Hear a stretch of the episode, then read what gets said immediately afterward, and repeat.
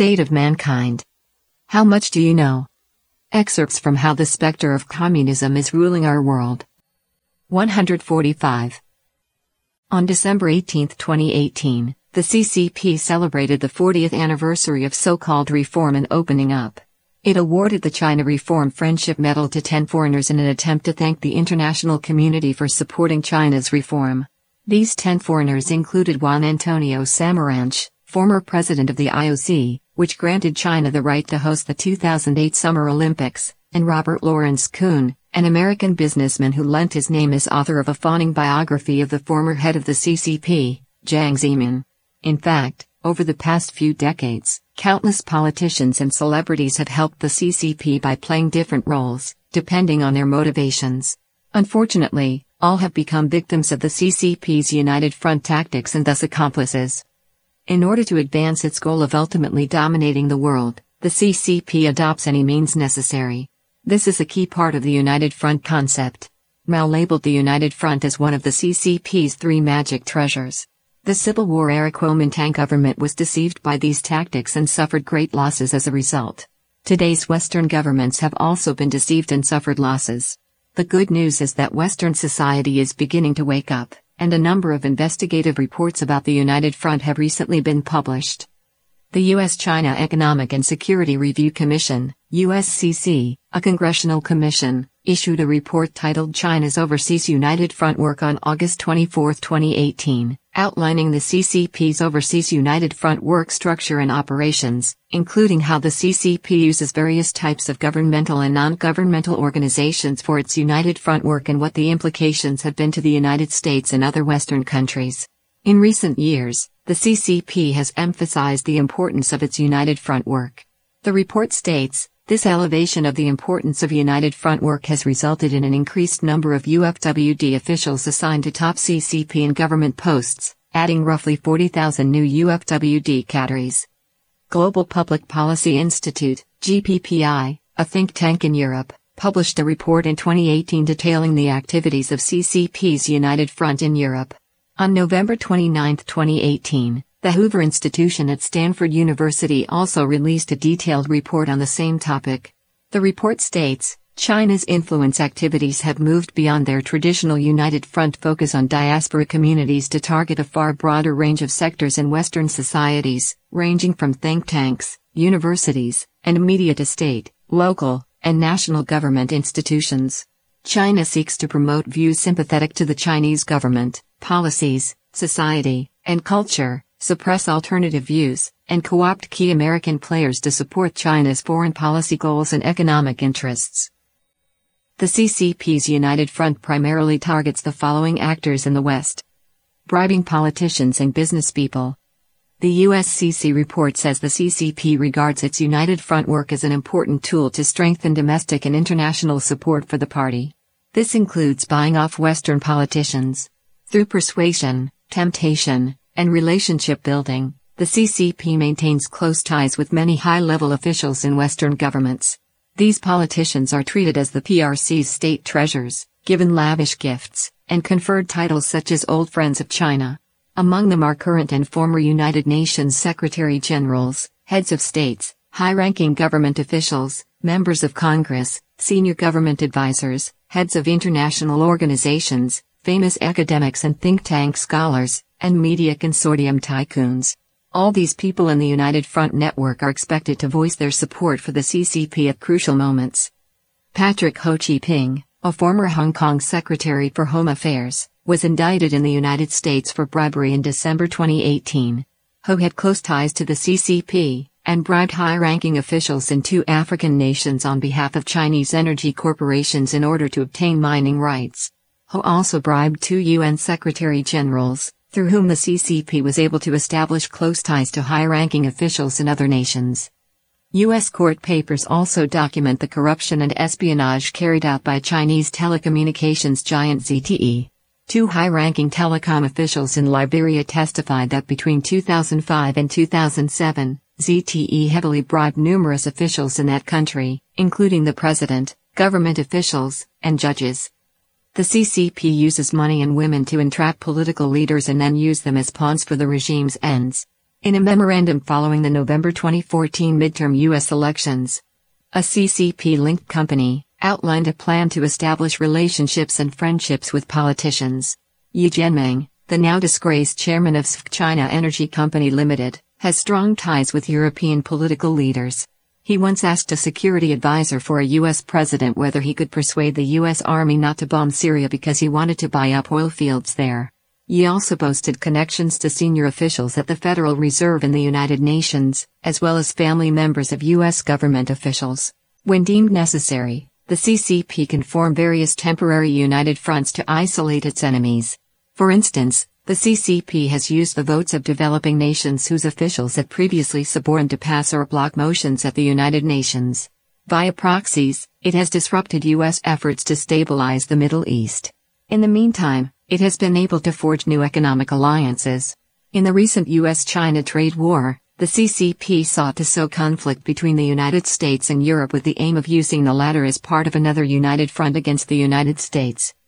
Local politicians are also targets of the CCP's United Front work. These include community leaders, city council members, mayors, state senators, and others. The usual approach is to donate to local politicians through Chinese organizations or merchants, who are invited to visit China where they receive bribes. Their family businesses get special treatment in China, and even their assistants are bribed.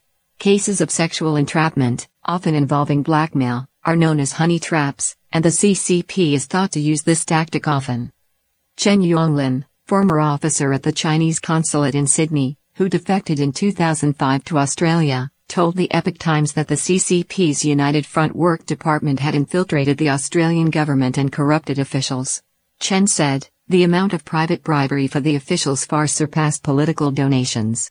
Especially those higher ranking officials, the bribes were huge. Another aspect of bribery is the all expenses paid trips to China, where officials are treated as kings.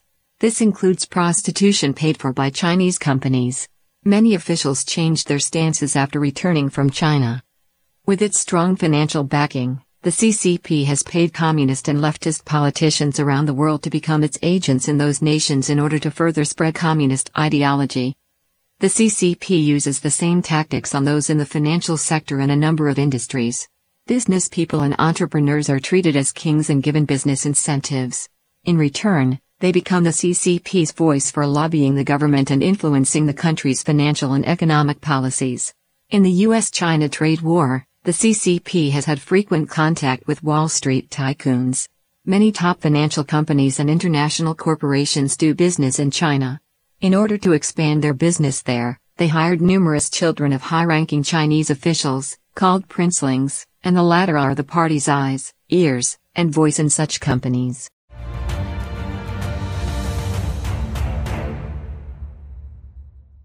Infiltrating academic circles and think tanks. Many think tanks in the West directly shape the country's policy and strategy toward China, therefore, the CCP pays special attention to them. The report by the Hoover Institute states that the CCP pays attention to perspectives of both political parties in the United States and creates topics that are beneficial to the CCP. The CCP exerts control over think tanks via financial sponsorship. It has bribed, controlled, or influenced almost all think tanks related to China. The Washington Post reports that some Chinese companies control American think tanks. For example, the Chinese tech giant Huawei not only poses a security threat to the United States, but also tries to influence think tanks in Washington, D.C., by providing them with financial support. Huawei also sponsors over 20 universities in the UK, including Cambridge University and Oxford University. Professor Anthony Glees, a British expert in national security, said, This is about the electronic agenda being driven by the injection of Chinese money into British universities. That is a national security issue. Huawei, through the Seeds for the Future program, attracted a large number of young talented engineers, a classic communist subversion tactic. The CCP buys overseas scholars, especially China scholars, with money, status, and fame. Some such scholars then closely follow the CCP's rhetoric, publishing books and articles to explain the CCP's peaceful rise, the concepts of the China dream or the China model.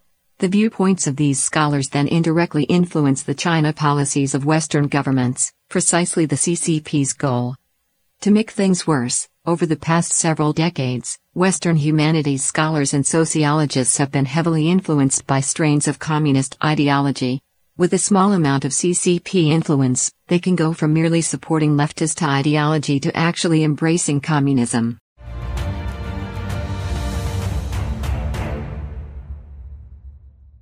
Coercing and using overseas Chinese leaders, businessmen, and students.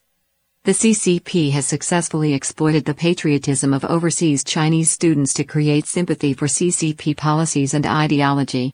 To gain the support of overseas Chinese, the CCP provides them with financial support. It frequently uses the phrase the love for one's homeland, the friendship of kin as part of its deliberate conflation of China and the CCP in order to deceive overseas Chinese. The party also uses an extensive overseas network of organizations, supporters, and spies to marginalize and attack its opponents. The CCP uses various pretexts to invite overseas Chinese to do business and invest in China.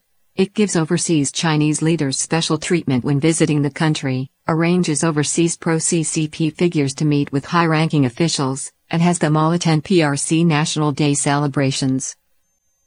Zach Dorfman, senior fellow at Carnegie Council for Ethics in International Affairs, published a long investigative report in Politico revealing Chinese and Russian espionage activities in Silicon Valley, with particular focus on Chinese actors. The report examined Rose Pak, the San Francisco Chinese power broker, as an example. It noted that the CCP used Pak to have the Chinese Chamber of Commerce in San Francisco marginalize Falun Gong, Tibetan, pro-Taiwanese, and Uyghur groups, preventing them from participating in the Chinese New Year parade. The USCC report also exposed how Chinese student and scholar associations, CSSA, are controlled by the CCP. On their own website, some CSSA branches directly state that they were established by the local Chinese consulate or its subsidiaries, while in other cases, the control is carried out clandestinely. These organizations receive orders from the Chinese consulates, preventing any dissonant voices from being aired. Consulate officials harass, intimidate, and monitor students who dissent from the CCP line. CSSAs and those affiliated with them sometimes even conduct industrial and economic espionage.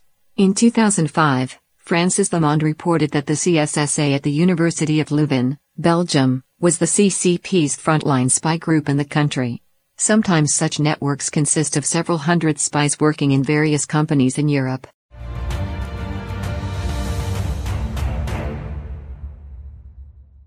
Infiltrating and influencing the movie and entertainment industries. In recent years, the CCP has increased efforts at infiltrating the U.S. entertainment industry. In 2012, Wanda Group spent 2.6 billion US dollars to acquire AMC, the second largest theater chain in the United States. Since then, it has acquired Legendary Entertainment for $3.5 billion, and Carmike, the fourth largest theater chain in the United States, for $1.1 billion. In 2016, Ali Pictures acquired a stake in Steven Spielberg's Amblin Partners, and will place a representative on the Amblin Partners board of directors to participate in major decision making there. One of the CCP's main goals in infiltrating the entertainment industry is to have the world follow the CCP's script, painting a positive image of the CCP and China's so called peaceful rise to conceal the regime's tyrannical ambitions. At the same time, this image covers up how the exportation of party culture has corrupted the world.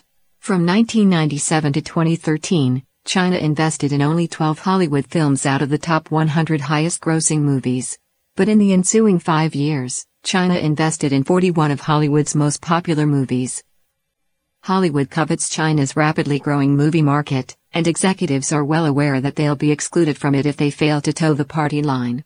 Thus, they set about ensuring they are in compliance with Chinese censorship. American movie stars who've taken a stand on the CCP are blocked from entering the country, or their films are excluded from the Chinese market. Hollywood star Richard Gere's clear expression of his position on Tibet, for instance, not only led to his being denied access to China, but also limited his own career even in the United States. In order not to offend or provoke the CCP, film producers have declined to invest in his films. Other movie stars have been blacklisted for other transgressions.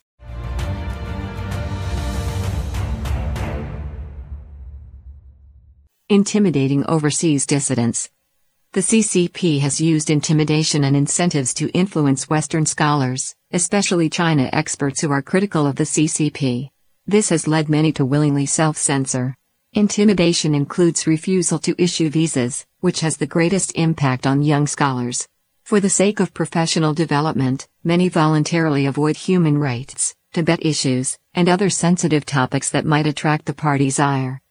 Perry Link, a professor of East Asian Studies, was put on the blacklist for his scholarship on the Tiananmen Square massacre, which put the communist regime in an unfavorable light. His treatment subsequently turned into a lesson for young scholars as to what not to do. In October 2017, Benedict Rogers, deputy chairman of the British Conservative Party's Human Rights Commission and supporter of the Hong Kong Democratic Movement, went to Hong Kong for personal activities but was refused entry and repatriated at the Hong Kong airport. The aforementioned report by the USCC also said that Chinese intelligence agents attempt to recruit ethnic minorities, including Uyghurs living abroad, to act as spies. Refusal may lead to persecution of their family in China.